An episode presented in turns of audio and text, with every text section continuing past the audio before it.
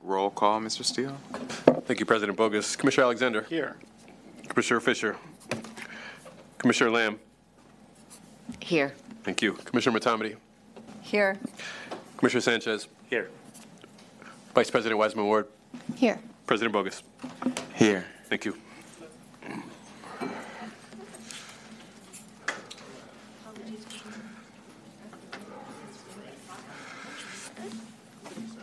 Yeah. Okay, at this time, uh, before the board goes into closed session, I call for any speakers to the closed session items listed in the agenda. There will be a total of five minutes for speakers. Seeing none in person. Uh, Please raise your hand if you're a virtual participant and care to give public comment on this item. Seeing no hands raised. Okay. Uh, Please note that the board will take a roll call vote on the recommended student expulsions when we reconvene to open sessions. Now I recess this meeting at uh, 5:01.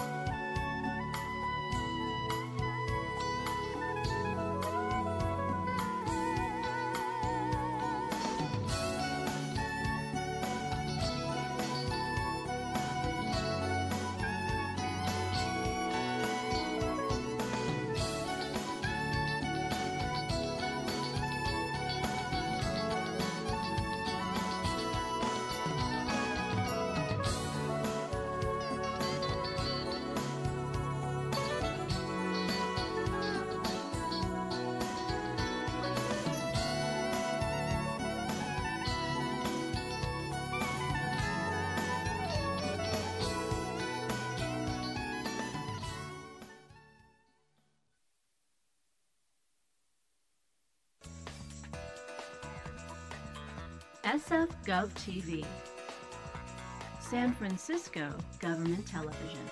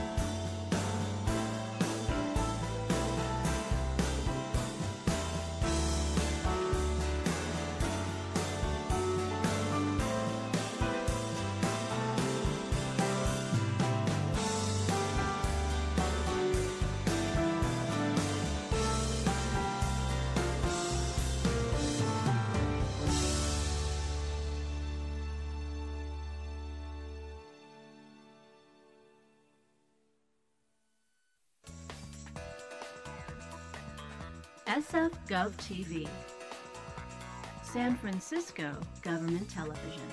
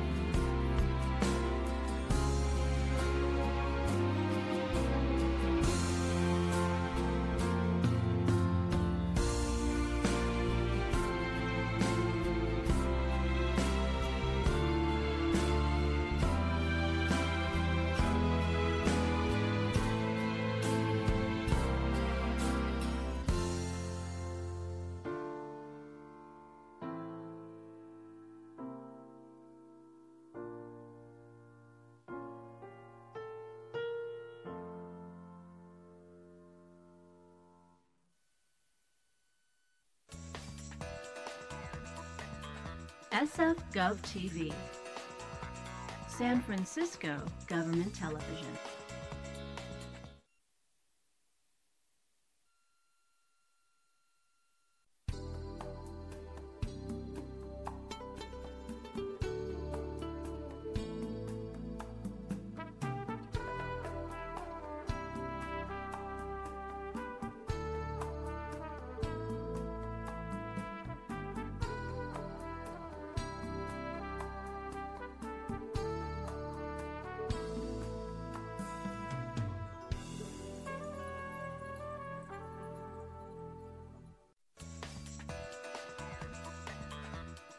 SF Gov TV, San Francisco Government Television.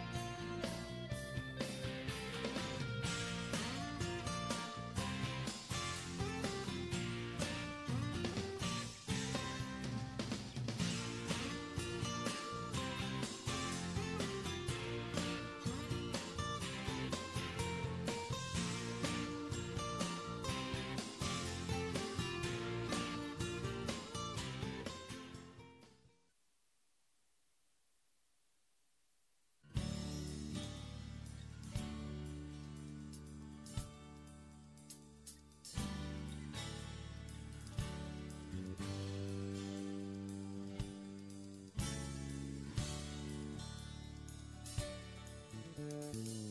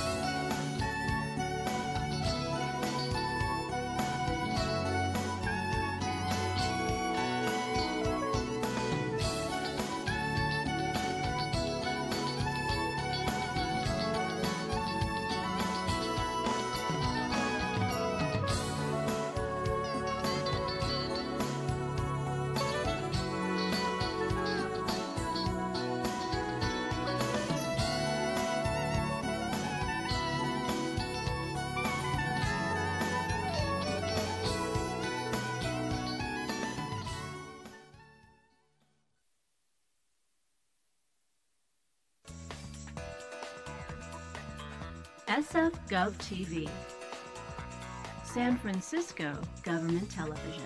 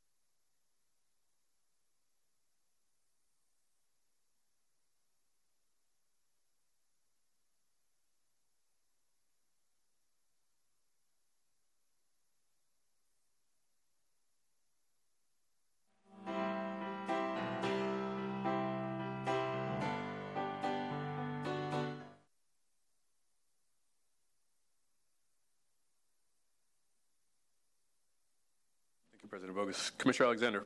Yes. Commissioner Fisher. Yes. Commissioner Lamb. Yes. Commissioner Motamedi. Yes. Commissioner Sanchez. Yes. Vice President Weissman Ward. Yes. President Boggess. Yes. Seven ayes. Uh, There are no actions to read out from closed session, Uh, and we will go to item D1, Superintendent's Report. Thank you, President Boggess. Uh, Good evening, everyone. I just wanted to provide an update on a few issues. Um, Just a week ago, I had to announce an error that the district made in terms of not filing required uh, information with the state to um, uh, regarding the state withholding uh, of taxes for the 2022 school year. And, you know, as I, since I started as superintendent, I've had to, uh, you know, share challenging issues related to our payroll system and how we're managing it, but that was just incredibly difficult to share because I know how impactful it has been on employees. Um, I have been receiving emails, just how they're counting on the district to deliver accurate information so that they can move forward with their taxes and in some ways move forward with their lives. And I know even if I don't get back to everyone, I read those um, and understand, you know, just how terrible situation this is. And so we did move as quickly as we could to address it. We are on track to resolve the issue. Um, the quarterly reports were submitted to EDD on Friday. Um, and we expect issue resolution completion because they need to process them by the, the 17th. Um, we sent out an email update yesterday. We've set up a website as well that has uh, in FAQs.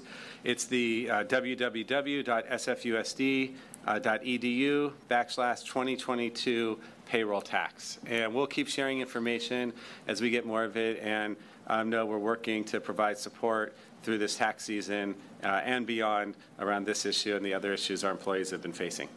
Um,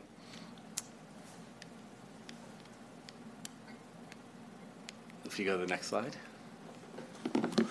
Uh, Do want to appreciate the board approved a calendar at the last board meeting and also um, authorized us to look at spring break. And so we have our academic calendar for the 23-24 school year. Um, The first day of school will be August 16th, and then spring break will be the week of April 8th to 12th um, which works out well for our employees and also works out well for our students, in particular our students who are celebrating uh, the Eid holiday. They won't be missing uh, school at this time. For next, for the 24, 25 calendar and beyond, we um, shared the process we'll be going through, and that actually will start next month. And so you should start looking for communication uh, around that. And we plan to have a two-year calendar that we can ident- uh, identify uh, a two-year calendar where we can start earlier. and Then we can have the community discussion around the uh, um, holidays we might want to observe. Also got feedback on this calendar about whether we want to start in the middle of the week or on a Monday and end on a Friday. Uh, so this will be uh, we'll have a process where we can hear from our community to and and to know what's going to work best.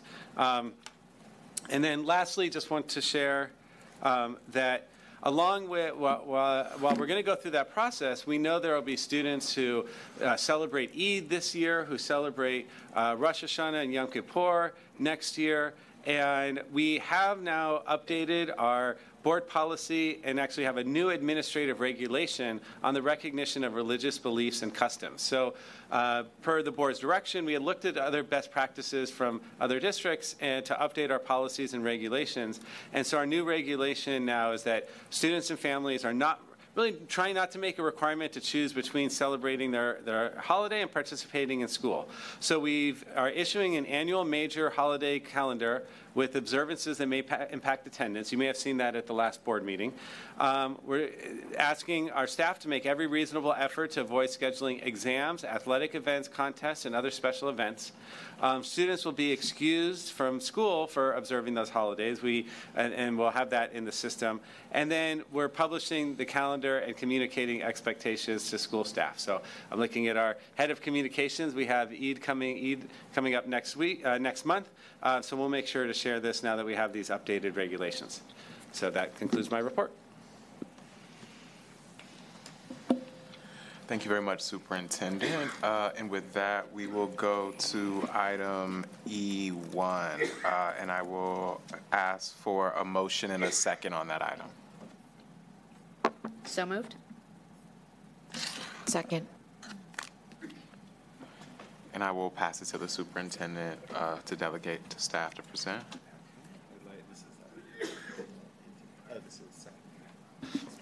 Um, Sure, I'd like to bring up uh, Anne Marie Gordon, our interim head financial officer. And we have here our uh, CDE fiscal expert um, in the, in the audience, Elliot Duchan.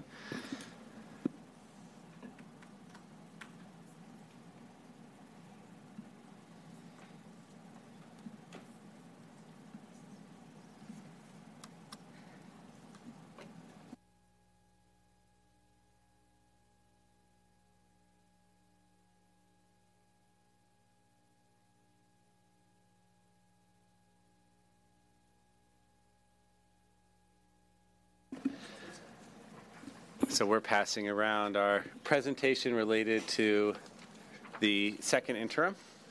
So this is the second of two interim reports that we provide to the state on this year's uh, budget and expenditures. And um, so I'll turn it back over to Ms. Gordon. And and we do have here um, our interim associate superintendent of business services, Dr. Clark, as well. Good evening, everyone. Um, I also have one printed copy. I will, um, once we get the full book printed, I'll um, distribute those to all of you, but they are large, so I recommend using the version that is on board docs. That's what this is, but if anyone wants to flip through it, um, we can hand that out. Say, Anne Marie, I can put that in the office for commissioners to review on the desk if, if that's okay? Great. Does that work? Yeah. Okay, well then, um, I'm excited to be here again to share, right, to share our second inter- interim report of, of this school year. Um, And we'll go ahead to the next slide.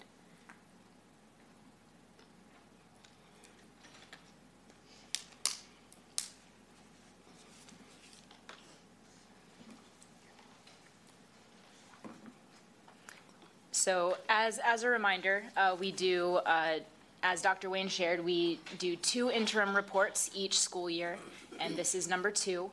Um, Interim reports identify changes to revenues, expenditures, and fund balance, and provide multi-year projections for this and the next two fiscal years. And based on these factors and how our forecast looks, one of three certifications is made to the, to the California Department of Education.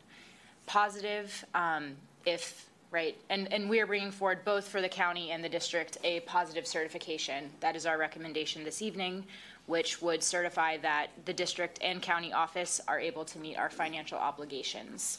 Qualified means we may, and negative means we won't. But for this evening, um, we will bring forward a positive rec- uh, certification recommendation for both. We'll start with the, uh, with the County Office of Education. Um, The county office budget is a bit simpler um, and m- more straightforward, and so we'll go ahead and go through those. And then the district has a little bit more, a little bit more meat to the content, but then for the discussion, obviously, we'll go through any of it that you have questions about. Um, So, so starting with the county, um, recommended certification positive. And looking at the county's unrestricted general funds, um, you can see the slide deck is a number of charts that look just like this, um, but want to maintain consistent structure. And as, as we, as I shared at first interim, uh, we'll always refer back to whatever the previous presentation was uh, for reference. And so here, for all of these, we have the first interim budget and then the second inter- interim budget, which is highlighted. Going through uh, the revenues, expenditures, and ending fund balance here, you can see there are very minor updates um, overall compared to first interim. Um, and there were also very few updates from the adopted budget. So this, within the county, we have a lot of consistency in what, in what we see and, and in, in terms of the plans that are made or change year over year. For this year, um, we moved payroll and the legal departments into the county budget in an attempt to better reflect some of the functions that we hold as a single district county. And so we do have overall higher expenditures compared to last year. Um, But what you can see is that that has resulted um, inadvertently in deficit spending within the county budget this school year. That is the, the negative, um, the red numbers for the net shortfall. And so we did not intend to create this pattern within the county budget. And so when we go, um, when we move to the next slide, I'll speak a little bit to how we're going to correct that um, so that we have stability, consistency, and alignment between our ongoing revenue and ongoing expenditures in the county budget. So the overall picture for this year and through 24, 25 um, is that the county is projected to remain balanced. Um, To reduce that deficit spending, uh, what we will plan to move uh, the payroll department back into the district's general fund. Um, Legal, for the time being, will stay in the county. And we've had some discussion about how best to reflect, right, this is after a lot of discussion all through the year last year, recognizing that we do have uniqueness as a single district county, being a large single district county, that we want to make sure that we are in a thoughtful way reflecting those responsibilities in our budget, um, rather than having it all in one where it's hard to disentangle or really see, see those duties. And so I think there will be more to come on that and what, how to do it in a way that really makes sense in terms of the big picture and the mechanics. Um, but I think at the end of the day, where we are for right now is we're in a good position for this year. We're going to make some adjustments to make sure that in an ongoing way, our county office budget is aligned. Is there- The only other thing that I would add is that a part of that transition, looking at the 23-24 budget, is to look at a pro rata share of those costs associated with county office functions and school district functions. And so we'll be working through um, that process as we um, finalize development of next year's budget. So on to the district, um, for which we also recommend um, a positive certification. And, let's see. So looking, and so we have a number of different snapshots of, of the general fund overall. Um, Starting here with the unrestricted general funds. Uh, One important note is that uh, our year-to-date expenditures in the second interim report are fully incorporated in a way that we were not able to, um, in a way that we were not able to report at first interim. So at, at our, during our first interim report, we had not um, successfully posted all of our payroll expenditures to our general ledger. And so looking at those reports of our year-to-date spending, it was very low. Um, We have caught up so far this year, so that means that when it comes to our year-to-date spending, um, it does reflect the full second interim period, which is through uh, January. So that is exciting news. Um, We are still working on how to make that process as smooth and frequent as it's supposed to be, but for the purposes of the second interim report, it means that we're in really good shape in terms of reporting accurately what our expenditures are so far this year. The major update um, on this table, even though it actually looks, oh, sorry, back one. Um, The change looks relatively minor, but the, the, I think the update that is the most significant is that we have updated our local control funding formula revenues uh, using the most recent LCFF calculator from FCMAT that incorporates the information that was shared in the governor's January budget proposal um, and, and our, our updated ADA and enrollment forecast. So that's, right, even though the, the overall change from one reporting period to the next is minor, uh, the it is, that is one, one area that it's very critical for us to keep up-to-date estimates as it's such a significant source of funding for us. The other piece here, the third bullet, is that um, there is a $20 million audit adjustment uh, that is, has been implemented since first interim to establish a systems reserve. So on the chart, you can see that in the total ending fund balance, section E, uh, the second row, uh, has a rainy day reserve and a systems reserve. So if you look at the report itself, those two are combined, so that's what that 60 million is, the 40 million commitment to hold our rainy day reserve. And then this audit adjustment is, um, rather than increasing our investment in OPEB liability, we maintained the commitment of a $50 million contribution that had been determined last year and brought down what had been an increase to a creation of this systems reserve. Um, this is, in the future, can be something that we consider as an, uh, you know, a reserve if needed for ongoing, um, ongoing upgrades or things related to Empower SF. And also, at some point in the future, we will also need to upgrade our financial system. Um, Empower is only our employee information and payroll, and so we continue to operate with a financial system that in the short to midterm future may need to be uh, looked at more closely. Next slide. So this, um, the restricted general fund, this slide was not a part of first interim, but we went, uh, our CDE fiscal expert Pamela Zahn shared this slide at the board workshop in February. So we're incorporating it into this presentation, and we will for um, presentations of the budget moving forward, uh, where we can kind of see, right, the different snapshots, the unrestricted and then the restricted, where we, right, here you can see we don't have the same pattern of deficit spending.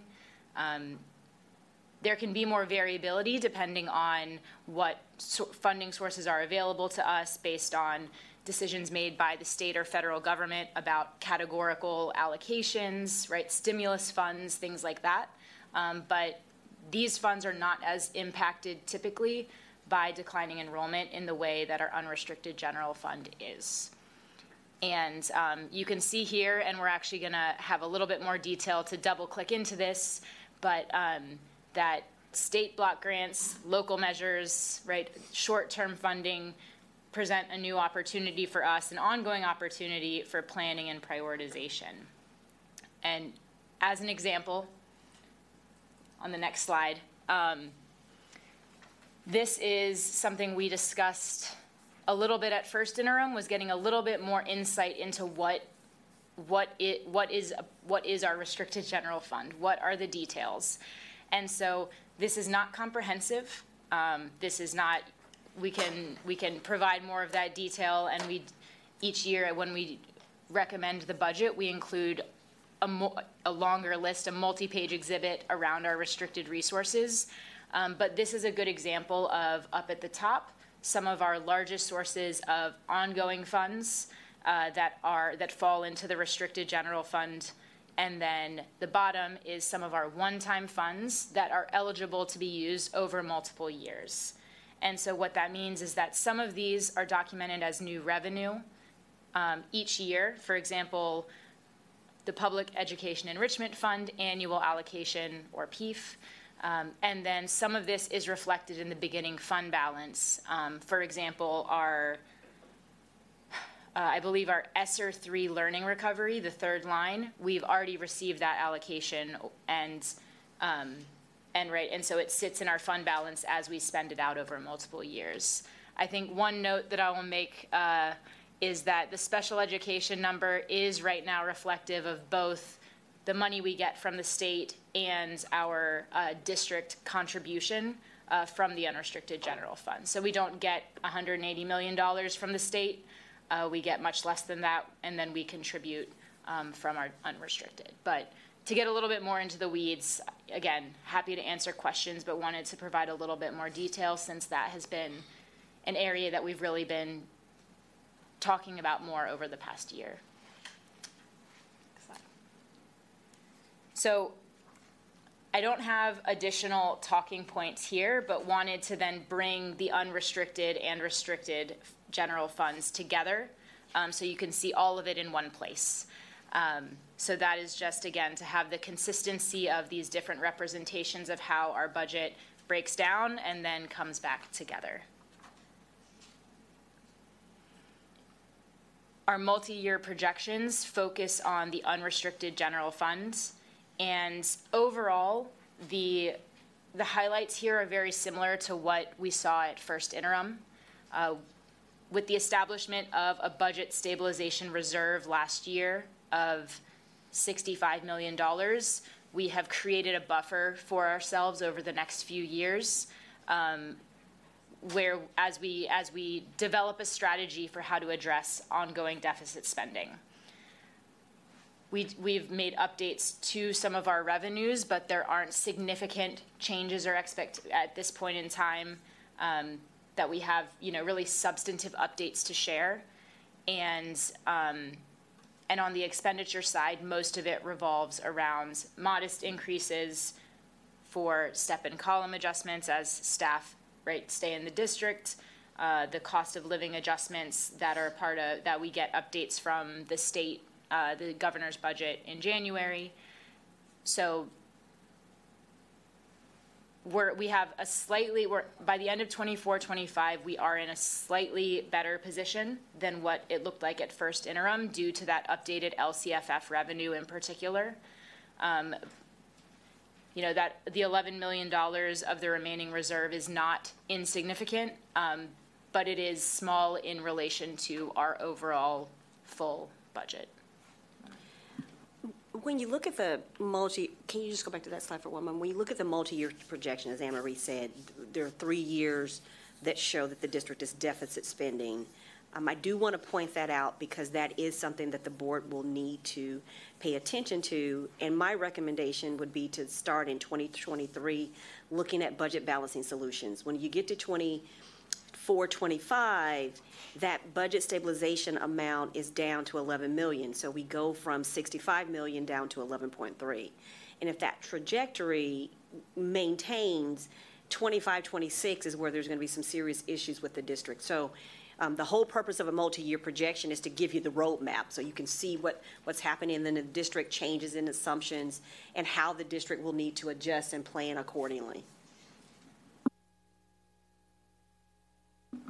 And that is a great segue into our last, uh, our last two slides. So the takeaways here, positive recommended certification. Uh, There aren't significant swings in our outlook. Um, And so though we have retained that positive outlook, as Dr. Clark said, and as you can see, we continue to spend more than we generate on an annual basis through all of our various funding sources. So looking forward from here, um, we are in the midst of budget development for next year. Uh, We're prioritizing stability, transparency, and aligning our budget to our vision, values, goals, and guardrails. Our next state budget update will come in May with the governor's May revise, and that will help inform um, our multi-year projections when we bring forward the recommended budget at the end of the school year. And also, in alignment with what Dr. Clark just shared, um, to ensure long-term fiscal solvency, we intend to bring forward a resolution to commit to aligning our expenditures with our revenues as part of the 23-24 recommended budget.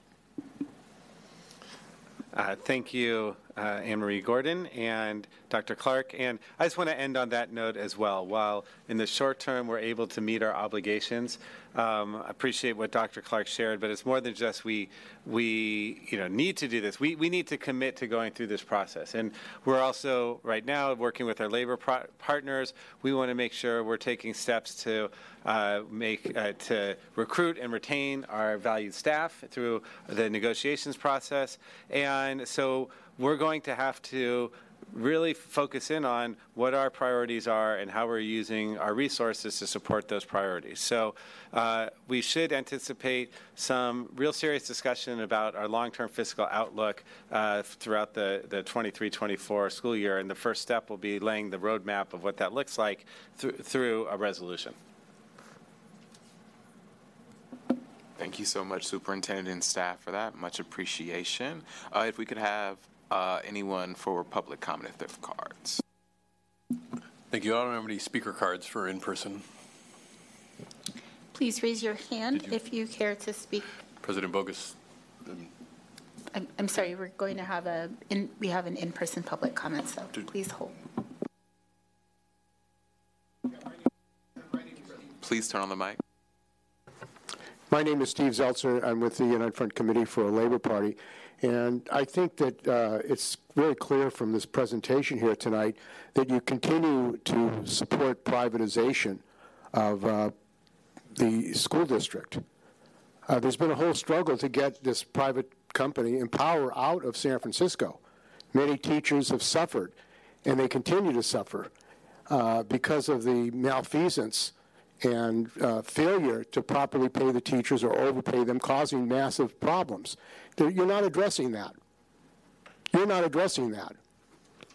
Uh, teachers have not been paid properly, and, in, they have a problem with the IRS and the state franchise board. Nothing here to say about that. What are you going to do for the teachers who have to deal with their taxes? Not a word about that from the superintendent. I mean, it's, it's complete negligence politically for the part of the school board. And obviously, you don't have any concern about it. Not a word. So we say that, that there should be an end to privatization, and also uh, you have to have a proper treatment of the Thank you. workers and the teachers and the staff who are suffering as a result of privatization. Thank you. that concludes in-person. For our virtual, for virtual participants, if you care to share a comment on the second interim report that was just shared, please raise your hand. Each speaker will have one minute to speak. Can we please have that repeated in Spanish and Chinese? Buenas noches, por favor levante su mano. Si quiere añadir un comentario público de lo que se acaba de hablar en este momento, cada participante tiene un minuto solamente. Gracias. 如果大家想就就住啱啱嗰個臨時報告咧，有啲乜嘢想表達的話咧，而家可以舉手做公眾發言啦。每人有一分鐘嘅時間嘅，唔該。Thank you. Seeing one hand raised, uh, Charles?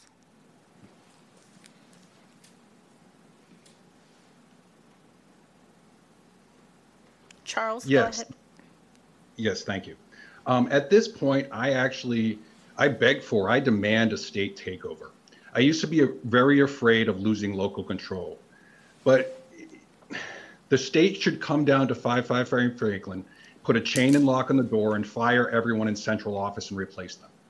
You are proving yourselves incapable of handling any fiscal responsibility. If this had been a private sector business, it would have been shut down a year ago. You've had an extra year and still couldn't fix payroll. Check the W 2s.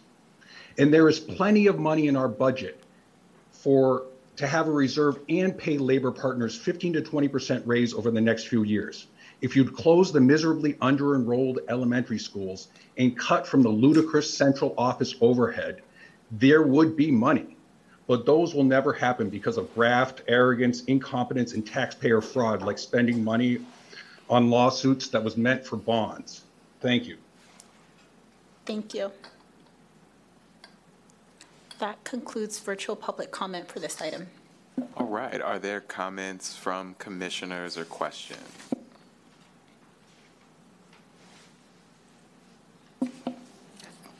Commissioner Fisher? Well, so Dr. Clark and Ms. Gordon, thank you very much for being here in front of us as always. Thank you, Mr. Duchon, for being with us as well. Um, I appreciate the breakdown of the ongoing versus one-time restricted funds. That's, I think, a really helpful explanation um, for me as a layperson, so thank you. Um, And I also appreciate the intentional discussions that we have to have about what are our district responsibilities versus our county board of ed responsibilities. Um, Could you help us understand a little bit more what, uh, uh, what that breakdown is going to look? How are we getting to a stronger understanding of what lies in, in which responsibility? You know, I, I have questions about that, not just from a payroll standpoint, but also from a special education standpoint, right? You know, like, we're a single district SELPA. Do we, the, the, so much of that overlaps. How do we tease that out? Not just finding, I guess, mostly financially, but everywhere. Uh, Thank you for the, for the question. Um, So yes, this is a single school district slash county office of education, but as you can see from the two reports, they are separate and distinct entities. And so one of the, the the things that we, Anne Marie and I are working on is to um, look at the two separate entities and make sure that there's clear um, delineation between functionality for what should be the county office of education versus what should actually be the school district. And so that's a part of the conversation that we're having now, and what I would anticipate is when we come back at minimum with, um, at least with budget development, we should be able to break out what the roles and functions are on the county office and their corresponding expenses in comparison to the school district side of, of, of the organization. And so if there are specific questions that you have, please send them so that we can make sure that we're including those in our presentation and be prepared to present. Vice President Weissman Ward. Yes, um, echoing Commissioner Fisher's thanks to you all for being here and for sharing this information. And I know that I think it's since, um, uh, maybe since Dr. Wayne, you joined, that we've had this new sort of layout of the budget, and I really, really appreciate it. I think it's um, really helpful and allows me to understand it um, from a, a non-budget background, a non-finance background. So thank you for that. Um, I had one ask, it, and you could, at, maybe then it's through the superintendent. Um, and then a question. One was, it's on page nine. Um, thank you, uh, Ms. Gordon, for pointing out that the special education, that the 180 million wasn't state, it was state and district contributions. And I'm wondering for purposes of this presentation or future, um, uh, future presentations, whether that column might say state slash local or state slash district, because I do think that distinction is, is a really important one. Um, uh, Yeah, to the extent that that also includes federal money, I think that's, just knowing that uh, more precise would be useful. Um, And then my question is on, on um, slide seven, you mentioned um, the 20 million audit adjustment that's been implemented. And I was just wondering if you could share a little bit of information about, I, I I heard you say that you, um, we moved from OPEB liability to this new um, type of systems reserve, and was wondering if you could share um, the why. I'm guessing it's a, a good choice to make, and I was just under, wanting to, to understand what is the benefit to the district uh, making that change? Sure. And yes, we can make that update on the, for the special education in the future. Um, So last spring, um, when we received the Prop, Proposition G uh, funds after the legal challenge, um, there was discussion about how best to use, right, it's a, a large amount of one-time funding. Um, and so one of the, one of the, one of the recommendations for how to partially use those funds was through, by paying into our OPEB liability to help, right, secure our kind of long-term financial position, having, right, the, that amount of one-time funding available for a one-time investment that really strengthens, right, strengthens our, our li, or reduces our liabilities, um, in the future the decision at that time had been to u- to invest $50 million. As we went through the year-end closing process and were pre- preparing our unaudited actuals at the beginning of the school year, our, our actual spending came in much lower than we had anticipated, um, to the degree that at the time, um, our um, former head financial officer recommended increasing that 50 million to 70 million.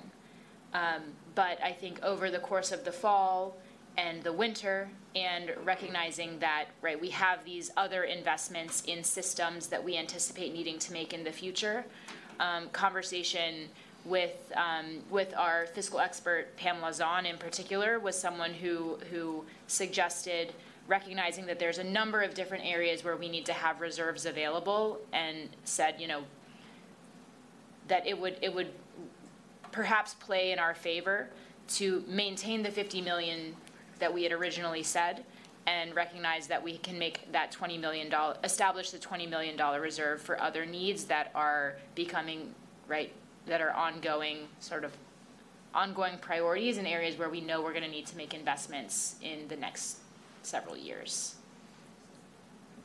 So, okay, so maybe I misunderstood. So then we still have the, so this is, this systems reserve is in addition to, it's not, it's, it's, it's adding on and, and you're, we're calling it something different or it's the same pot of money? The, the, so the, compared to what? The, well, I wrote down in my notes the OPEB liability funds. So the OPEB liability is not on this slide. That has already been set aside. And so that was at first interim, you didn't see that 20 because it had been set aside as well. So now because we've pulled it out of that liability and here, it, it shows back up. Right, and Ms. Gordon said it well, because we're meeting our requirements around OPEB, and the bigger liability is what, you know, how our financial system is working. So we wanted to, and appreciate the CD, CD's guidance on this is where you need to invest those one-time funds. Thank you. Commissioner Motamedi? Um, so I am seeking, I guess I'm focused on what happens between now and June.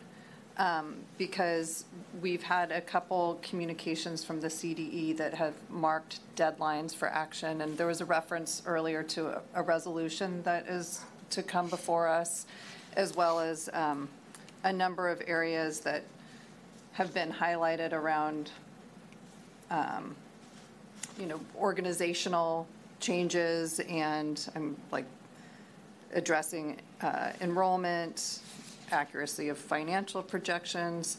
And so I'm just trying to prepare as a board member for what to expect between now and what we see in June and how that will be communicated. So maybe this is whomever wants to answer. So we recently had a meeting with um, CDE representatives, um, myself, Anne Marie, Mr. Duchon, as well as uh, Pam, and there were a couple of other district staffers involved, where we went through those specific items that the, um, that were given to the district and- and was, where there were responses requested. And I think it's, you know, from my perspective, all of the different items that we uh, discussed, the district did have responses and updates. And so at the end of that conversation, CDE was um, very happy to see that there had been movement in, in areas. They were aware of the challenges that we had in some other areas, but also understood that we had a game plan. And so as you can see with the um, discussion about the, um, the deficit spending, you know, and being able to come back to the board and start to have deeper conversations and develop budget balancing solutions was a part of the plan, in addition to the conversations regarding the resolution in terms of the board's commitment to make sure we stay the course. And so from my perspective, I thought the conversation went well. They will expect to see between now and June that we stay the course. Um, and if there are any anomalies, we would definitely need to have that conversation here and be able to share. Back to. CDE. Um, and one thing I think in, that comes to mind that we discussed in that meeting, and I think, again, in, particularly with the restricted general fund, um, they were, they really encouraged us to, right, to make as much progress as possible on make, on having our multi-year plan or a multi-year kind of path mapped out for, in particular, those stimulus funds, right, the block grants that just came through, um, because that is, that is an area where as we have a more concrete plan, we can also reflect those more accurately in our budget each year. Um, I think some of what I know can be sort of jarring looking at the unrestricted compared to the restricted is to see the significant fund balance. Um, but we can actually, in our budget, establish, you know, represent what we intend to do so that there's better alignment overall over multiple years to say, yes, like, that money is in our fund balance right now, but we do actually plan to budget for it next year. Let's build that into our projections so that as you look year over year, you don't see, right, you don't see that same number that feels like something, right, that we have these funds available that we, that we aren't using or that we could, right, that we could really be thinking about how best, right, to serve our schools and students. So I guess my question also has a timing element too, as far as what to expect from the, bo- what, what should the board be expecting between now and June when we're expected to adopt? And, and when might we anticipate seeing a, a resolution or a draft resolution? So after the meeting with CDE, we've also worked to formalize uh, written responses to the letter we received in October. So you'll get that at the end of the week. Um, And then the resolution will come forward with the adoption of the budget. In between, you'll, um, we'll just continue with the- our our progress, um, you know, sharing our progress in developing the budget as well as our, as our LCAP um, for, uh, for the 23-24 school year. And then you, there is a public hearing on, on, um, uh, I think it's the beginning of June. And prior to that, I know when we had our budget workshop, we talked about you should see how the um, previous LCAP was aligned to our goals and guardrails as a baseline, and then how, uh, and still using that format to then say how for 23, 24, our uh, expenditures are more aligned, that's what we should see, to the goals and guardrails as identified through the LCAP expenditures.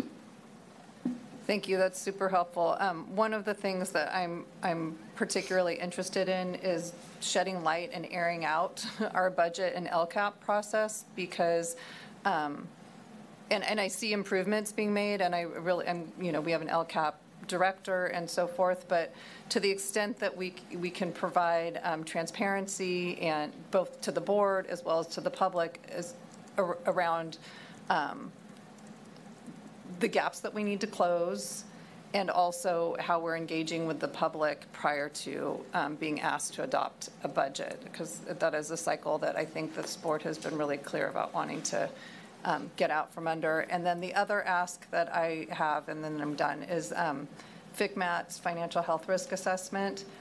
Will we also be communicating on progress to close identified deficiencies in that um, report, since it's been a little over a year since we received it? We can work on that. I just, you know, it's the anniversary, Yeah.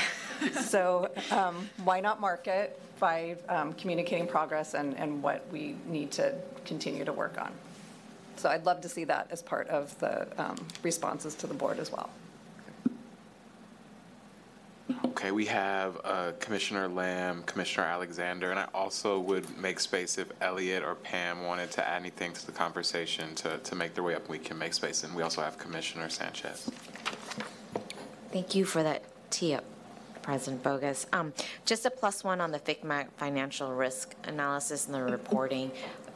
I feel like we've raised it pretty consistently, and uh, Superintendent would like to um, understand, not today, but between now and before June, I would say, to have clarity on what that response and progress looks like.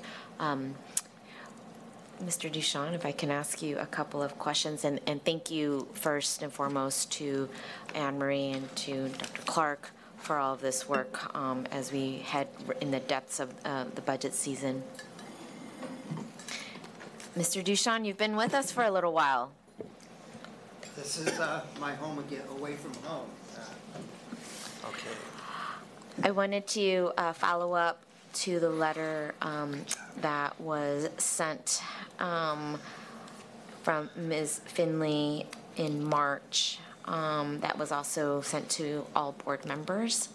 Um, I don't think that what was raised um, in that letter is anything new, uh, um, any new news that has been shared by you and our, the uh, CDE. Specifically, I wanted to ask about two outstanding issues, and I'm glad that um, you and the team had positive discussions and a commitment around progress from the district. Could you speak to um, kind of the, what you've seen from the past to where we're at now and where you like to see that momentum, specifically on the inadequate position control um, around systems control around identifying the budgeted, filled, and vacant positions, um, particularly uh, for the, this current second interim, as well as looking forward. And then also around the accuracy of financial projections. And we have how much time? So let me try to answer um, concisely. Um, Position control in and of itself is a function of a number of factors, including um, your payroll and personnel system, which, as we all know, is still a work in progress. It is also um, a function of standard operating procedures, which I think to- need to be part of that work in process, and we've been working with staff on those issues.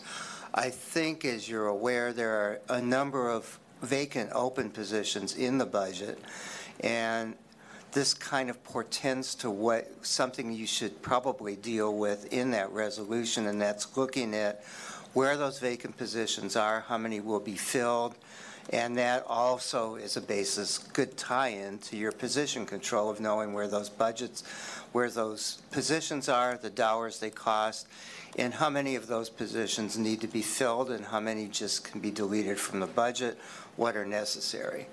All that comes with a, a little footnote that it has been very difficult to um, recruit and retain, mostly recruit, particularly your technical positions in the district. Um, As big as the city is, it is somewhat insulated from other school districts. So um, it is great to have Dr. Clark on board. And one of the things which responds, I think, to what you're saying is a restructuring of the business division, which I think will help with those standard operating procedures, with your position control, and how you get to answering those questions about those big blocks in the budget. The other thing that I think, and, and this kind of comes between here and there, and that, that resolution is a commitment to look at, and I think this was also in the state letter, both you and Commissioner Motamedi referring to, that your projections of the number of students need to be refined, and you've taken a major step with that. You've brought on a new demographer, flow dynamic, flow analytics, or flow something or other. Um, and I sat in on the interviews, and they're very well equipped to look at a um, more of a micro level of projections within the district and the school populations. So those three things need to come together in order to, and they will not be answered, by the way, by June. Um, your your demographic information is probably a year long, at least till you get to that. Hopefully, you'll have information to inform your 23-24 budget, because staffing needs to come way ahead of that. Trying to go back to your three questions, and I don't know if I answered all three of them. Um, in regard to the fiscal health risk analysis, so there were a number of issues pointed out in there. I think that um, certainly your staff, as well as we can go back and look at what is not contained in the information that's been requested from the, from CDE, because I think that covers a number of them. Um, As you know, one of the major ones was, again, to bring on a CBO, which you, you have right now in the structuring of the business division. I think one of the things that, again, standard operating procedures come to the issue, and I don't remember all of them that are in the FHRA. Uh, I wish I could have committed them to memory, but our internal controls, and those are going to be dependent on really a restructuring of the business division and the interaction with human resources and who does what. So there's a, a kind of a control system in terms of both fiscal and data that come into the system. The obvious, um, it's not an elephant in the room, it's here. I don't, I think everybody knows what it is, is Empower, which I know you'll be dealing with in, a in another agenda item. Um, I don't think you have uh, any choice but to continue with that and continue to look at other options in the long term, as Ms. Gordon pointed out. Um, Did I get to all your questions? I might have talked myself out of remembering one of them. going into the second year now with us, with SF Unified, um, you know, at the governance level, what is it that you would want to share with us um, to, for our um, looking ahead and ensuring that there is the stronger alignment um, and that this district has had structural deficit spending, and what does that path look like? So you and we hopefully have helped to decrease that trajectory, but it's still there. As you know, year three, um, $36 million um, structural deficit. Structural deficit is, is that right, 36? Um, That's still an issue, particularly with declining enrollment and in years 24, 25, which is not on the multiple, multi-year reports, um, re- projections, that is clearly a concern. So it's going to be key to fine-tune those systems in the next year. And for the board, along with staff, to make a commitment, which is going to be difficult, to look at the way you spend money on staffing. And I pick the words "the way" because that doesn't necessarily mean anybody goes away or who comes or who goes, but how staff are aligned to, to your sites, to your programs, to some of your um, one-time funding and some of your restricted funding. Some of that one-time funding goes away at the end of 23, at the end of 24, and I think 28 even. So it's going to be very critical to prepare for those funding decreases. And again, I come back to, I think it was the first thing I heard Ms. Gordon say when I listened to the meeting before I actually came on board, was truing up your staffing to the needs of the schools. And when I say needs, I'm talking about bare bones needs. And it's at that point where you look at your unrestricted funds and your allocations to schools and make sure that you're matching staffing to the actual needs. And that's going to require some tough decisions. It may be attrition, hopefully takes care of some of those things, but equally realignment of staff, which I know can be a painful process, but you went through it this fall and, and you did survive. Open positions, again, I cannot underscore how important it will be for departments within the district to look at what their staffing needs are. And I think one of you mentioned vacancies. Your vacancies right now are near crippling, to be honest. I, can't make it a stronger point that you have positions in your business division and human resources that are of a technical nature. They require people with human resources and business experience in schools, which makes them much more difficult to fill especially, you know, part of what you deal with is the complexity of the city personnel commission and the fluidity of staff being able to go back and forth. That's something I don't think you can control, but it will be very important to retain people in the technical positions. And just an example right now is your DOT is very thin. DLTs tend to be thin because of the expertise required, but in terms of depth and of the people who can work with the fiscal system, with the payroll system, with, and you've got several, you know, we can throw off all the in- initials, but with PeopleSoft and the Empower system, you've got two different systems. So it's very complicated, but it needs to be staffed with expertise. Thank you. Commissioner Alexander, then Commissioner Sanchez. Thank you, um, and I appreciate the points my colleagues have raised.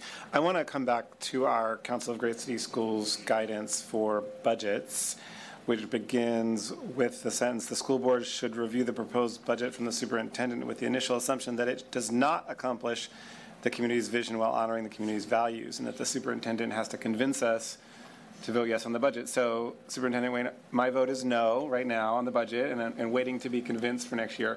And I guess I just want to I don't understand that process uh, for going into next year. And, I mean, this also says, you know, for the, because of the potential for back and forth as part of the deliberative process, it's wise to begin the budget ad- adoption process at least four to six months prior to any statutory deadlines for adoption. So, to me, a, a meeting in June, early June, does not seem like the time to begin, and I guess I'm confused by that, and I'm not sure I understand how that's going to play out in line with our, with our process that we're following. Um, Sure. So tonight, uh, so first, just to clarify, tonight, you're not approving a budget. You're approving the second interim report for the 22, 23 school year budget, which was developed before we adopted goals. Um, And then for our, our, the process you described, um, and we did have our budget workshop where I think we did talk about priorities and what, some of what the board expected to see. And so then, um, that's, and then the, the, the work around our goals and guardrails is helping inform the budget development process.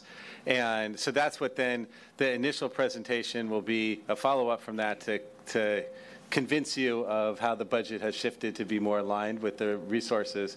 And, um, you know, then that gives an opportunity for some feedback before adoption. I will say, you know, hearing the line of questioning, I'm going to think about ways maybe before then to provide some update on how it's developing so that you can, um, yeah, so that there's uh, maybe some mid-development correction that could be, or feedback that can be offered. Yeah, I just didn't want to get us to get to June. Basically, I was maybe over dramatizing that a little bit for effect, but I didn't want to get to June and have us, be, you know, be in a situation where the board's saying, "Oh my gosh, what's, you know, what's going on here?" or "How does this really align with our goals?" and not, and you not have a chance then to to come back and us be up against the wall because we've been there before, um, not with you as superintendent, but so that that was the spirit of that inquiry. Thank you. Commissioner Sanchez. All right, thank you so much. Um, Thank you for your hard work, your team's hard work, and we're all very happy about the positive certification for the second interim report. I just have one question, which is around the May revise. Um, So how, we didn't really talk about the May revise much, but just how could the May revise play out, and what positive or negative effects might we expect? Um, So the May revise will, I think, based on what we saw in the January budget proposal, I think the main areas where we received updates were the cost of living adjustment for, right, the kind of growth factor in the local control funding formula. um, For, it would be, it could affect next year and also for the out years for our planning for how the, the LCFF projection looks over, right, over several years. So that is one where um, the, the current COLA that has been used for planning is, is quite high. Um, and so there is, you know, there is a possibility that it, it could go down. Um, we hope not, but that is one where that sort of informs, right, that growth factor overall for, for LCFF.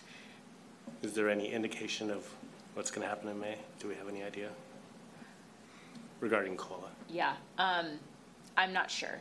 Um, I think that there's sort of different, right, once the January proposal comes out, there tend to be a couple of different, right, a couple of different firms or like different organizations that then sort of review the assumptions and will weigh in, and I think that the, you know, for now, um, they're right, there sort of are indications or like questions of if we're, if we're as a state moving towards a, you know, a potential um, economic downturn, then what would that mean? The way that the COLA is calculated won't, like, it, it'll, it, there's a little bit of like a lagging effect.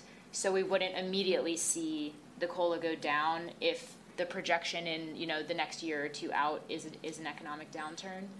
Um, so, not sure. Um, the last thing that I would, that I would add is that we got, we got updates on, um, for example, one of the block grants that we received last summer as part of the, the enacted budget was reduced. Um, so I think that that's one where it's, it's again, it's in the world of the one-time, multi-year funding sources, but where we're, you know, where we're trying to develop plans, that I think that might be another place where we either learn of, right? It could be increases in funding for, or, or you know, we get confirmation that some of those ongoing, more restricted um, funding sources will, will continue. But Just one last thing, It's just uh, slide nine that I think uh, Vice President Weissman Ward was referring to as well. Um, I do appreciate the ongoing funds addition. I just would recommend that we put in parenthetically, um, when these sunset, the, the ones that are local um, have sunset dates, and I just think it'd be helpful for the public to know what those dates are. you mean for? So like PEEF. For like PEEF and the they're all parcel yeah. taxes? Okay. Yeah, we can, we can add that, and I think the, the, the dates for the, the one-time are also, right, that's as Mr. Duchon said, some of them will expire in September 2023 or 24. So that's part of the phasing it all out. Yes, to add those as well. Thanks. Thank you, Commissioners. Um, I saw Pam virtually unmute and come on camera. I didn't know if you wanted to add anything, Pam, before we move on. Thank you. I wasn't sure how to approach this. Um, the one thing I will say is that it- with the May revise, one of the concerns that they have at the state level right now is that because they've given extensions to a lot of counties in Riverside on filing their income taxes this year, um, and some of it is going past I believe, um, I want to say it may even be August or September, that it's going to be more difficult for the state to really kind of see where they are financially because of that. And so I would think that at the May revise, it may be a little bit more conservative just based on that, not having the information that they need to be able to see where they are standing with the collection of personal taxes. But that was just the only thing I wanted to mention. Thank you so much for adding that context. I, I was going to just, as a segue, say that um, we both, I think Pam and myself, would recommend being quite conservative, even with the May revise, because the COLA, which is really the implicit price deflator, which is, it's a, for, it's a calculation, doesn't govern what the governor does. So the governor takes that money, and it also doesn't govern, govern how much revenue the state gets. So the state gets a certain amount of revenue, there's a statutory COLA, and then the governor has to put that all together in a budget. And until you see that, um, it's going to be difficult to predict what might happen. And in the past several years, the legislature has moved more and more toward restricting certain parts of that money. So even under Prop 98, you're seeing more and more of it restricted. That's why you have a lot of these ongoing, the one-time funds, the ELOP, um, not the arts and, ed- and entertain, arts and, that's what they, and music, arts and music construction materials, which is actually less restricted. That was passed, no, the Prop 28? Uh, that's a, where you have two sources of art and music, but one of them is more restricted, one is less restricted. But I think you're going to see more and more of that, so the district should be prepared for the legislature to really give you some direction in how they want you to spend money. So I think all those things need to be, need to be thought out as you look at your next year budget. I did want to respond a little bit to Commissioner Alexander, because I think that's a really good point, that over time, the board should be intimately involved with the development of the budget.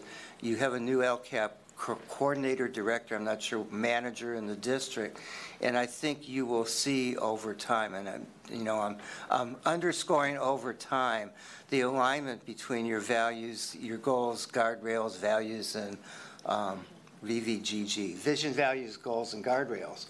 I have to pick up the San Francisco language every time I come to town, but I think it's critical you look at those, and in the next couple years, you're going to have to look at those within the context of how much money you have.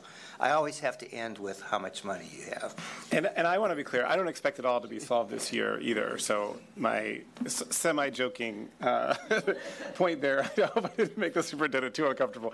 I was, no, I really was just saying, I want us to make sure that we're being transparent. And if there's, we know that, I think all of us know we're not going to be able to turn the entire ship overnight. But I think it is really important to be transparent with the public about what we are turning and what we're not turning.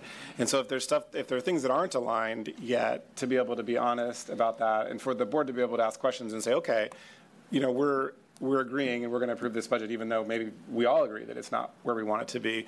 I just want to make sure there's time for that conversation and that doesn't get jammed up in two weeks and everyone's like, oh my gosh, because, you know, when we do it all at the last minute, also we have, you know, teachers and parents and, and other stakeholders all kind of stressed at, all at the same time. And I think the more we can kind of have a little breathing room, the more we can have those conversations in a deliberative way. So that was just to clarify, that was the intention of my comment. I hear that, but I think, I mean, as we're, as, uh, uh, uh, I appreciate the clarification, but I do think as we're developing the budget, like there are updates we can give along the way as we see priorities come out. Like, for example, we're going to be talking at the next meeting about student, uh, our, our progress monitoring for student outcomes about literacy, and there are definitely some costs there. Uh, So there, the, so I do think providing some, uh, you know, some updates along the way will be helpful. Right, uh, and with that, uh, roll call vote, Mr. Steele. Thank you, President Boggess. Commissioner Alexander. Yes. Commissioner Fisher. Yes. Commissioner Lam. Yes. Commissioner Motamedi. Yes. Commissioner Sanchez. Yes. Commissioner Weissman Ward. Uh, President Boggess. Yes. Thank you. Six ayes. All right, thank you. Uh, And with that, we will go to item E2. Uh, Can I have a motion and a second on the Fourth Amendment to the contract between San Francisco Unified School District and Infosys Limited? So moved. Second. Uh, Thank you, President Boggess. Um, Good evening again. Uh, With me is, again, as uh, interim Assis- Associate Superintendent of Business, Dr. Candy Clark, and our head of staff, Marin Trujillo, who's also been uh, the lead at our command center where we're implementing our corrective action plan. Um, And so, to- uh, do we have the presentation coming up? I think it's still loading. So while it's loading, I'll say tonight, um, we're going to share why we need to amend the Infosys contract. What are some key differences between this amendment and the uh, previous contracts that we've made to increase accountability and timely delivery of services? And then the next steps to increase our ability to effectively manage and Empower SF um, overall and Infosys in particular.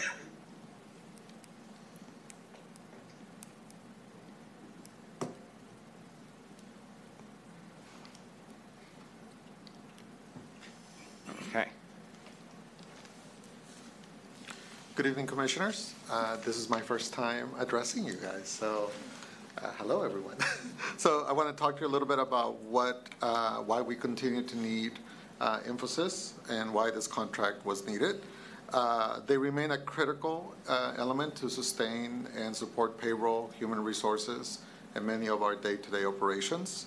Um, The capacity of SFUSD to have its internal team uh, up and running is still in motion, so we remain dependent on Infosys for that.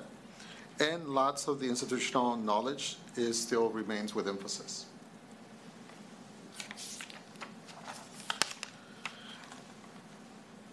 To that end, there are some key differences from the previous amendments that you see today. Uh, One of them is that this contract is time and material as opposed to a fixed rate. We have precisely identified what needs to be fixed. I will say that in that process, we will find other issues, but we have a very clear understanding of what needs to be fixed right now. We have clear change control mechanisms and ways to escalate issues from both ends. And as you can see uh, in the contract itself, there's now a requirement for senior management to senior management communications on a weekly basis. Now, when I say we have some clarity on the work, uh, what you have in front of you are what uh, are known as the work packages that our partners, A&M, has, have helped us identify. We have identified close to 66 known issues, 20 new defects. They've been organized into work packages. The ones in bold are the ones that we believe are the first ones we're going to work on. Interface, employee payroll, and time entry and management. Um, And these are important, uh, the priority, sorry, the, the sequence is important for us uh, to know how we're going to start uh, interfacing with this work and making sure that Infosys and SFUSD teams are on the same page and accomplishing the remediation.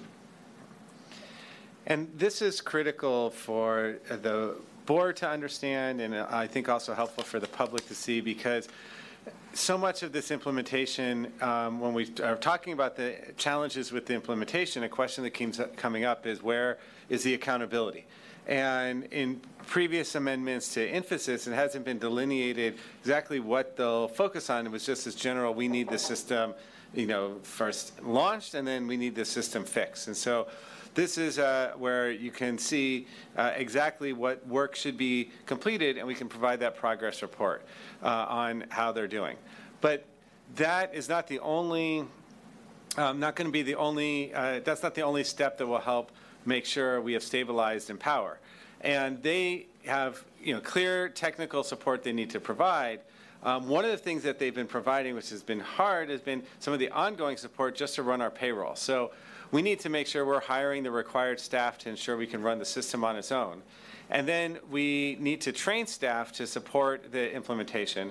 And we also need to try to say no to things as we get stabilized. So there's features that we'd like to have, you know, that maybe can help us in the future better understand, you know, the, uh, our personnel and manage evaluations. But right now, we can't add new enhancements. We just, we need to pause on anything new and get this stabilized. So to share a little bit more about what it looks like to uh, hire our own staff and train staff and really take ownership of implementing this successfully, I'd like to turn it over to Dr. Clark. So we've taken a, a, a three-step approach, as Dr. Wayne mentioned. One of the most critical components of um, looking at staff is training. Right now, we're in the process of um, uh, digging deep and developing additional professional develop, professional development for payroll staff, human resources staff, IT um, staff, accounting, as well as site staff. And, and a lot of that training is centered on um, understanding the how to utilize the system and how one individual's job may impact the work that's happening downstream within the system. So we're bringing different departments together so that they can see the big picture. Um, and that's been, uh, we've had a lot of positive feedback um, from those trainings that we've had so far. And it's also guiding us in terms of trainings that we'll be- begin to um, develop going forward. The other part of the approach is looking at um, increasing access to external support. Right now, there's one vendor that we're utilizing for temporary staff. The, the challenge is trying to find individuals that may have school district experience as well as um, success factor experience that we could potentially pull in. Um, that pool of talent is thin. And so rather than try to um, completely rely on a small group of individuals, we're expanding our RFP to look at bringing in additional resources, even if it's temporary staff, to focus on some of those areas. And so that RFP has been released, um, and we are hoping within the next couple of weeks, we'll be able to get feedback back, feedback from the RFP and be able to utilize that to add additional entities to the core group of, of um, uh, staffers that may be able to come in. Now, that, that's more of a short-term goal, which is the last piece that I want to talk about was the long-term goal, which is being able to hire staff full-time um, within the organization. We have been working very hard to look at 40, I think, I believe it's 40, 42 or 43 essential positions that we need to have in place in order to continue to move forward with this system. And so that has been a challenge for a variety of different ways. Um, a lot of it is, is, is stemming around trying to find individuals that are willing to come and work for the district, I mean, you know, to fill in some of these roles. And so um, we're rethinking how we approach recruitment. I've, I've recommended, you know, um, a more active approach. So rather than wait for individuals to apply, let's go out and knock on doors and make phone calls in neighboring, you know, entities or districts to see who might be interested in coming to work for San Francisco Unified. I've shared with Dr. Wayne, um, in a, a couple of weeks, I'll be at the CASBO conference, which is the state conference where all the business professionals are. And I do plan to actively recruit for all of the positions that we have available. And hopefully, we'll drum up a little bit more interest in the district so that we could potentially hire um, folks from either in the Bay Area or outside of the area, but just around the state that have the skill sets that, that we need in order to continue to move forward.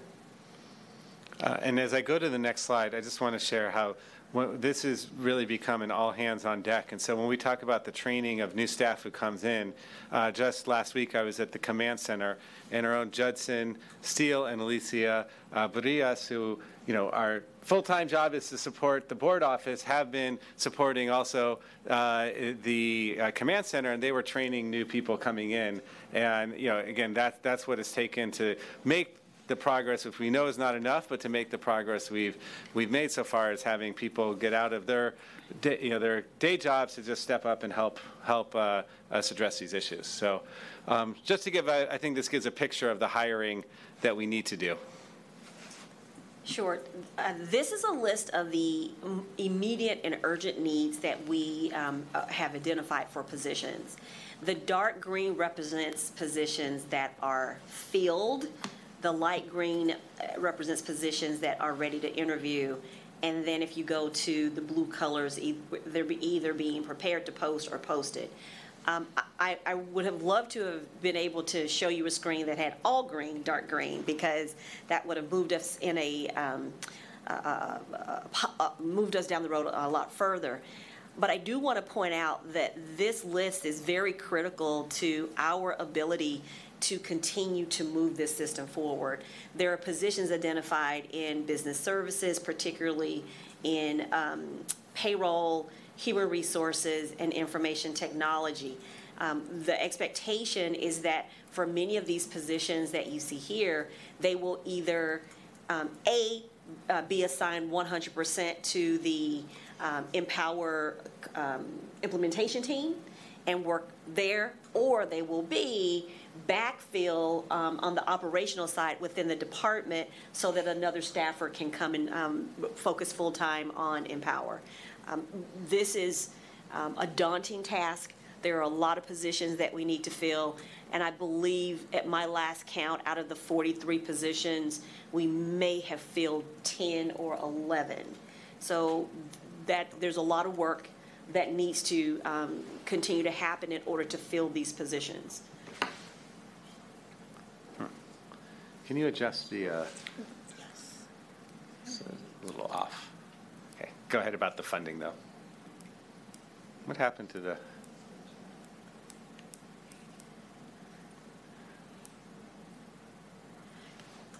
There we go. Okay, so, so on the, the funding source for um, this amendment is coming from, oh, could you go back?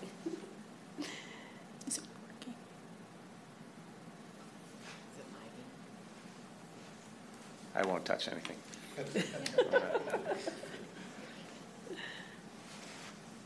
Can you go back to the previous slide? It's not moving. I'll try. Okay, you can just speak to the funding Okay. sources and. Uh, So funding sources um, are, for this particular um, amendment, are related to um, one-time funding sources that we have identified um, in relationship to salary savings. You saw that list of positions, many are already in the budget, but they've yet to be filled. So that savings will be utilized to um, fund a a- portion of the position. We talked earlier in first interim um, as it related to OPEB and that $20 million savings. So a small portion of that will also be utilized to, um, to cover the cost, uh, to cover the cost of this uh, amendment. So, sorry for the um, presentation challenges there, but uh, um, yeah, so the key point is, is we know it's hard to bring forward another amendment to be putting more money into this implementation. Um, Again, it's a different type of amendment, and the point is, one-time funds will be, uh, will be used for, for that. And then just as far as, uh, as far as next steps, if you go to the next slide. um, uh, So, you know, we're going to continue working on our corrective action plan to reach our key milestones. You, I will provide, uh, as I have been doing at each board meeting, an update on our progress towards those. Uh, We will be getting weekly activity reports from Infosys to hold them accountable for progress and continue to communicate uh, our efforts to stabilize the system. Um, I do want to say with this, uh, since I've started in San Francisco, um, you know, I came in knowing that this was a challenge, not, uh, you know, not knowing the huge scope and the depth of these issues that we are facing. What I've appreciated is how um, in San Francisco, the community wants to help, and people have stepped up and, and offered support. So uh, we met last week with the city of San Francisco, and the, and the controller's office has provided support. DCYF has provided support, and then just community members are interested in helping. And so, for negotiating this contract, uh, as we've emphasized, that it's different than previous amendments. It's different in part because we had the support of Ditka Rainier. She's a community member who has spent her whole career, 40 years, negotiating technology implementation contracts. And she offered to support us um, for free. We actually paid her $1 so we could cover any liability uh, concerns, and um, has worked countless hours to help bring this contract to the standard it needs to be for us to accomplish our goals and to really hold the Infosys accountable for the work. So I just wanted to recognize her and the other um, our other partners who've really stepped up and said, we, we want the district to be successful. How can we help? Let us know. And it's been our uh, pleasure and privilege to work with them and work with people like Ditka to uh, try to move forward this implementation. Right, and with that, why don't we see if there's any public comment on this item? I think you. Have a couple cards. Um, Steve Zeltzer, I think you may have spoken earlier. Um, Susan Kelly DeGrotto. Looks like she may have left as well. Um, If she returns, we'll go ahead and give her time. Please raise your hand if you care to speak to this amendment. Each speaker will have one minute. Can we please have that repeated in Spanish and Chinese? Si alguien desea hacer un comentario acerca del punto del cual se acaba de tocar, por favor levante su mano y cada persona tendrá un minuto para hablar. Gracias. Cantonese. 如果你想就住呢个修订案作公众发言的话咧，你而家可以举手啦，每人有一分钟嘅时间。唔该。 Thank you. I'll call on Charles and then Chris.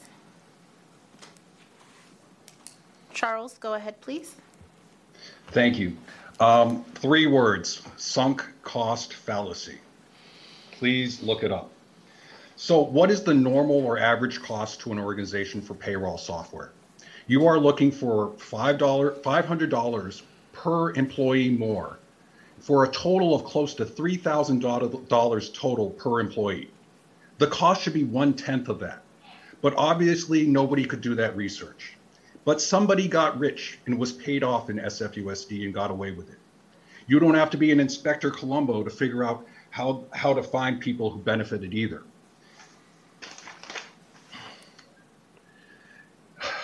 Someone knew someone at Infosys and gave them the contract. But, you know, it should be given and handed over to the local FBI office. I'm not laughing, and the kids of the city suffer because of the corruption. It's always pay to play in San Francisco.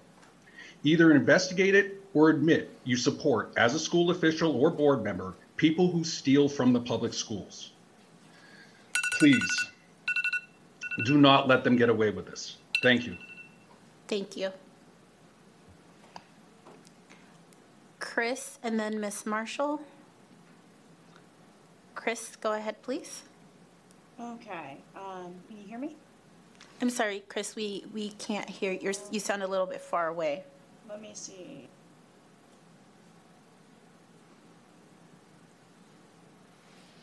Can you hear me now? Yes. All right, I'll just project. I'm Chris Klaus, and I have two points tonight, one of which is a question. I'm a special education teacher at Washington High School, by the way. First point, salary savings from open positions are not savings. That money represents open positions that SFUSD has failed to fill, causing, at this point, almost immeasurable harm to educators, secretaries, nurses, security guards, custodians, payroll staff, and really all employees of SFUSD. I'm tired of SFUSD claiming savings from open positions across the district, whether those positions are in classrooms at school sites, in payroll, or in other positions across SFUSD. They aren't savings, they're failures. The second point is my question. Given all of the harm that has been caused by this system and the ballooning expenses of it, is this worth it? That's the question that you need to answer. If this doesn't solve the problems, SFUSD will have spent over $30 million by my count on this system. So again, I'm asking, is this worth it? Thank you. Thank you, Chris. Ms. Uh, Marshall? Yeah, Thank you. Um, Good evening. Um, Board of Commissioners, uh, Superintendent Mack, I am appalled to hear a request for more money. I am appalled that you cannot find people in San Francisco, I know you can, who can do the position you had on that screen. This or this company should not be given one penny that takes away from the from the integrity from the students and staff in this district. I know that you can find people who can do what's on that screen. Before this system arrived, SFUSD hired people in HR, in payroll, who did this work as part of their regular job.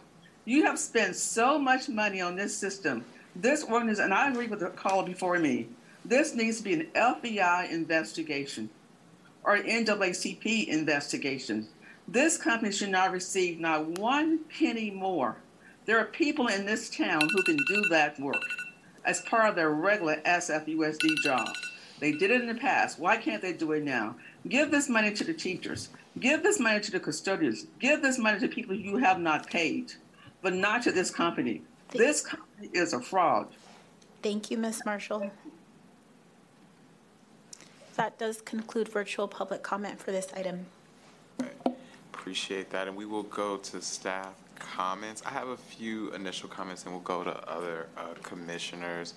I guess if staff could talk a little bit um, about the expertise gap um, and just kind of where we are maybe lacking internal expertise um, and kind of the impact um, that kind of outside consultants are kind of playing to fill that gap.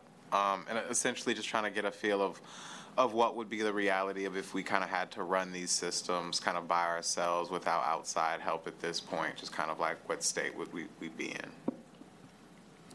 So uh, I'm going to talk, talk about two different things. One thing is, I think there needs to be recognition um, that even before um, the implementation of Empower SF, there were critical v- vacancies within particularly the Business Services Department. I can't speak for other departments, but that, that should be recognized. So coming into this system, the, the, the, the, the goal of, you know, filling a lot of those positions had yet to emerge. And so now here we are, still trying to continue to move forward with the system, and those, those gaps in subject matter experts are still there. When we look at school districts, that's a unique skill set. There are individuals that you can hire from other agencies if they've got government experience and, and payroll. Yes, those are transferable skills. But if you're coming from the from the outside, let's say private sector, some aspects you'll be able to manage, but you know, that individual may not have experience dealing with the teacher's retirement system or with the classified retirement system. They may not necessarily have ex- experience with um, contract labor agreements and the variety of salary calculations that are necessary um, to deliver an appropriate pay for an individual. What we're dealing with with the um, Empower system is that there are three separate modules. And so for an employee record, rather than having that record in one location, pieces of it are all in these three systems. And so the an individual who may be over here on the benefit side doing work may enter something in, um, and if it's not in the appropriate frequency or scope or um, cadence for what the system needs, it, when it makes its way downstream, it may cause an issue. And so we need individuals who, number one, understand what school business payroll looks like or school business retirement um, looks like, so that as they're entering that information, as those issues are coming up, the goal is that individual would catch it first before it gets into the system. And so that, that's, the, that's, the, that's the perfect situation. But when you have vacancies and you're bringing individuals in that may not necessarily have that expertise, you have to train them from the ground up. And so that's a, that's a journey in itself to, to get the person up to where they need to be, while we're also trying to put remediation efforts in place to continue to move the system forward. Um, I'd like to talk a little bit about the life cycle of an employee from the time the individual applies for a position, is hired on board, and then move through the pay cycle. The, the, the, the, the, scope and the manner in which this system is set up it, it's not like the information rolls rolls through smoothly, right? It's you start here. This this particular element of the system needs to replicate, and needs to replicate in two other places. And if there are any gaps in that replication, we have a problem. We know that there are 50 fields within this system that directly impact pay. But those 50 fields are not just within the payroll department. They're not just within the HR department. There's throughout these different elements of the system. And so that's, it's critical to make sure that wherever those 50 fields land, we need subject area experts that are trained up and understand how this system um, how the system operates in order to ensure that those fields are always kept in sequence, that there's no interface gaps within the process, so that the system can replicate and move pay to the payroll department. I've said this once before, we, we call it a payroll issue, but it's really not a payroll issue. There are many things that are happening within those 50 fields that are outside of the payroll department. It's, in the back end and it's replicating and it's just automatically moving through to pay an employee. So those are some of the challenges that we're seeing. The other piece of it is on the um, IT side of the house with the requirements to manage this system. It's, it's different from the previous system. And so this system requires a higher level of expertise than what may have been needed before.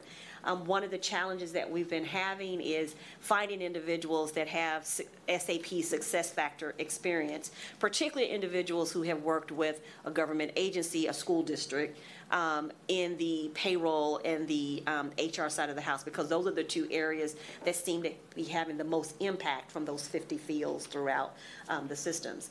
And so it's not just you know, pulling someone in off the street and throwing them in a position. Um, it's really being thoughtful and methodical about the skill sets that are needed, the training that's required, and whether or not that individual has the, the ability to, you know, learn it while we're also implementing a system. It, it, it's, it's a huge lift. Um, and those positions that you see listed, that, that's just immediate need. That's not all the vacancies in the organization. But those are the things that we've identified in terms of key areas that we want to focus on to be able to have people in positions focus full-time on this particular implementation. Thank you for that. The next question I had was about kind of the uniqueness of our systems in San Francisco and how things are set up. And I guess if you could, I just, I get, give, I guess your opinion of seeing other districts, I guess how things compare here and I guess the ability to compare what's happening in other districts and like their ability to kind of manage things or the systems they use kind of versus the approach that uh, we've taken, if that makes sense. Yeah, I'll give, I want to give one example. Um, what's definitely unique about San Francisco is being part of the civil service and the city managing our benefits. So, you know, earlier in the year, um, we had an issue with uh, people's benefits being dropped. And that's, um, you know, that that's was that issue was compounded because it was in part uh, due to the communication that was happening between our system and the Health and Human Services system in in the city. And that's just not, you know, districts typically manage their own health benefits, so wouldn't need to send that information over to a whole other entity for health benefits to be activated. So that's just, you know, one concrete example of the complexity we're, we're dealing with that maybe other districts, uh, are that surely other districts aren't dealing with. I don't know if you want to give another specific example. Yeah, I, well, one of the things that I see is drastically different is, is the employee record. And usually the employee record is in one location in a system. So you're able to go in, input information into that one location, and then the information moves out.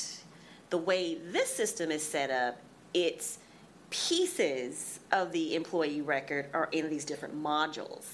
And so that information is put in in multiple different places and it's, it, it's, it has to replicate and replicate accurately and move its way through. So you have a, a, a, very different workflow for how information comes in and how it moves over to payroll for processing. I, am only aware of one um, school district in the state that has this system in place, and I know that it was a, a, a very difficult implementation. Um, and I believe it took somewhere around seven plus 10 years, somewhere in there, for that system to be implemented. And, I'm, and we definitely don't want to repeat what happened in that district. Um, but but uh, there were a lot of common themes between the issues that they discovered versus what we're seeing within um, this system. Thank you. And my last question is, I take all the time for questions.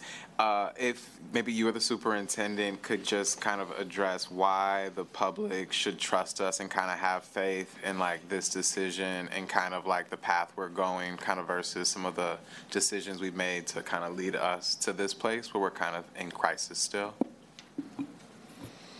Yeah, I don't know that I can expect the public's trust just yet. Um, And I'll just keep pointing to the, highlighting the differences that, uh, what we're trying to do, such as having, um, you know, the clear scope for this contract, or having the up, uh, the regular updates that we've been providing, and, you know, the, and then, again, it's not where it needs to be, but still trying to demonstrate where we've made uh, progress in resolving issues. So I feel like that trust is something that we're a ways from earning, but those, that's what I would point to, uh, and to, you know, demonstrate we're intentionally trying to earn that trust back. Thank you for that response. Uh, Additional questions or comments from commissioners? Seeing one from Commissioner Alexander. I was just going to comment that um, this is a hard vote. Uh, I think for, for me, I think it's for all, for all of us. And um, I actually voted no on the Infosys uh, First Amendment, I believe it was in June of 2021, because at that time I felt like I was being asked to approve. I think I said this to someone in a private conversation to approve a blank check. Um, I don't feel that way about this one, and I think that's due to the diligent work of Mr. Trio, Dr. Clark, Superintendent Wayne. Uh, I, I feel I, as a board member, have been able to have extensive briefings and feel that there's a level of accountability here that didn't exist before. I don't expect the public to believe that yet, uh, but I but I want to say, like, as a representative of the public here, I would not be voting for this unless I felt like that level of accountability was there. And so I just want to um, say that I share the extreme skepticism that has been that has been expressed by many members of the public, and uh, I think my colleagues do as well. I don't want to speak for people, but I think I mean we've. This is a really really tough one, but but I think we also understand that. Um, you know, we, actually need this system if we want to keep paying our employees right now. And if we want to start looking at other alternatives, it's going to take time. We got to get this system working first. It's the only one we have. Um, and, and then we can start moving forward. And I just want to appreciate what I think is a different way of working from, from the team here.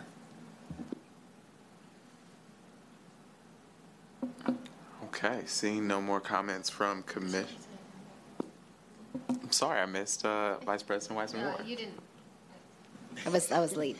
I, I want to um, just briefly, in 30 seconds, um, thank uh, Commissioner Alexander for his thanks to, to the work that's being done. I, I absolutely share your sentiments, and I think um, that while votes aren't always easy or feel good, um, I do feel a level of confidence that um, I didn't necessarily feel before because of um, the thoughtfulness that's being put into this, the transparency um, with us at the board, the regular briefings that we're getting from Dr. Wayne um, in our meetings here.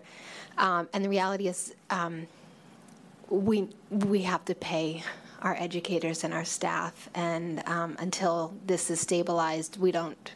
There's there's not other options, and I think. Um, not approving this puts us in a position where a lot of folks are going to um, endure significant, significant harm, and I just we're not in a position, nor would I ever want to um, cause additional harm. So. Uh, Commissioner Lam.